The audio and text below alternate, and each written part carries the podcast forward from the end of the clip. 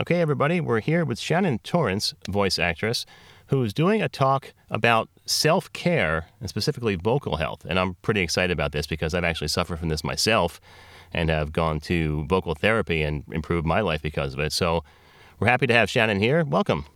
Hi, thank you. I'm actually happy to be here and interesting to hear that you've had your own journey as well.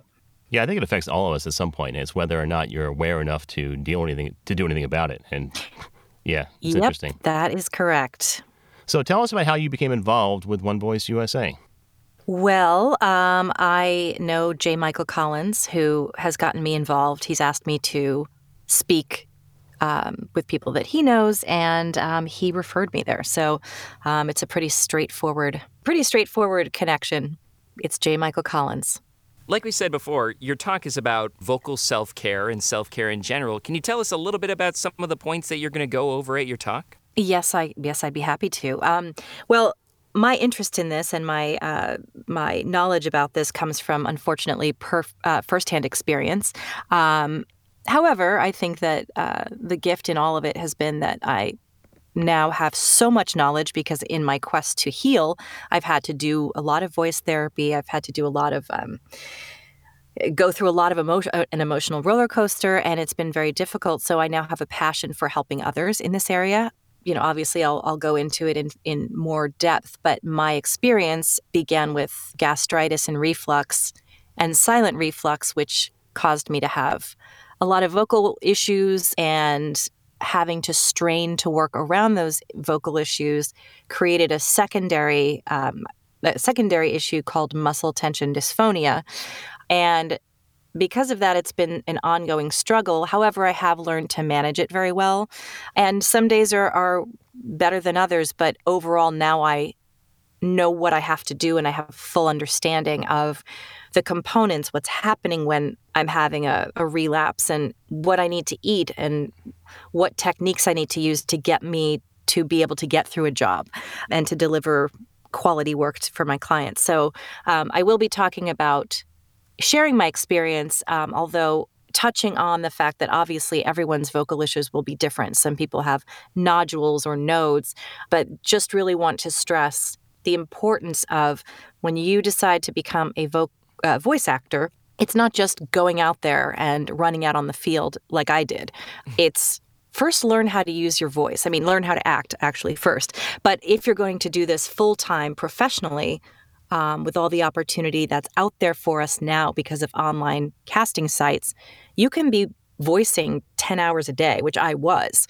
And I wasn't taking breaks, I wasn't doing exercises, and I had no knowledge of how to use my voice in a healthy way. So I think that what I really want to stress is how important it is to care for your voice it's just as important as anything else. It's if you're a dancer, you need to stretch and you need to rest. Um, and so self care also comes into play, not just in the exercises that you do for your voice, but a lot of our vocal problems also come from stress and pushing ourselves. Um, so I've learned that every day I do yoga, every day I meditate. And those are, for me, key in keeping my voice healthy by eliminating muscle tension in my entire body. So, regardless of what your particular vocal issues are, it's just really important to know to at least go to voice, therapy once or twice to sort of know if I'm going to be using my voice. I better understand how my voice works as a muscle um, and, and the physiology of it.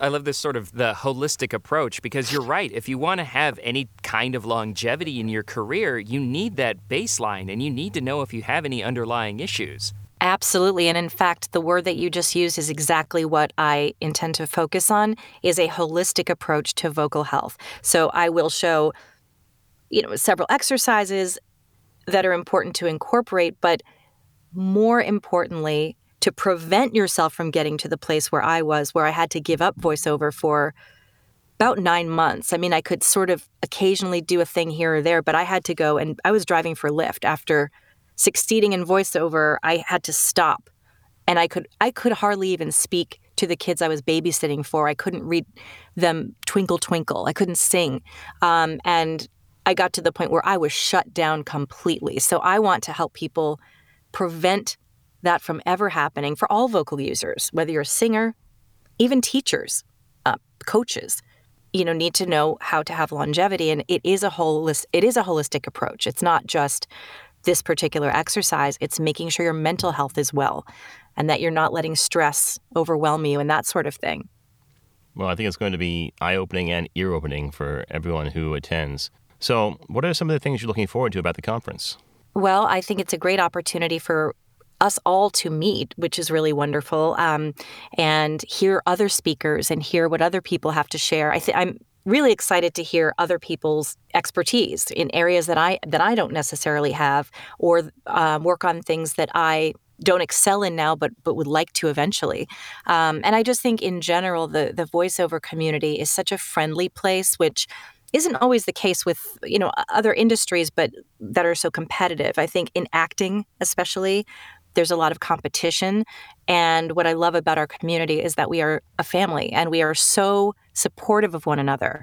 So even just in our little online groups, we've all become friends and and some of my best friends are people that I met through this through this community um, in a group.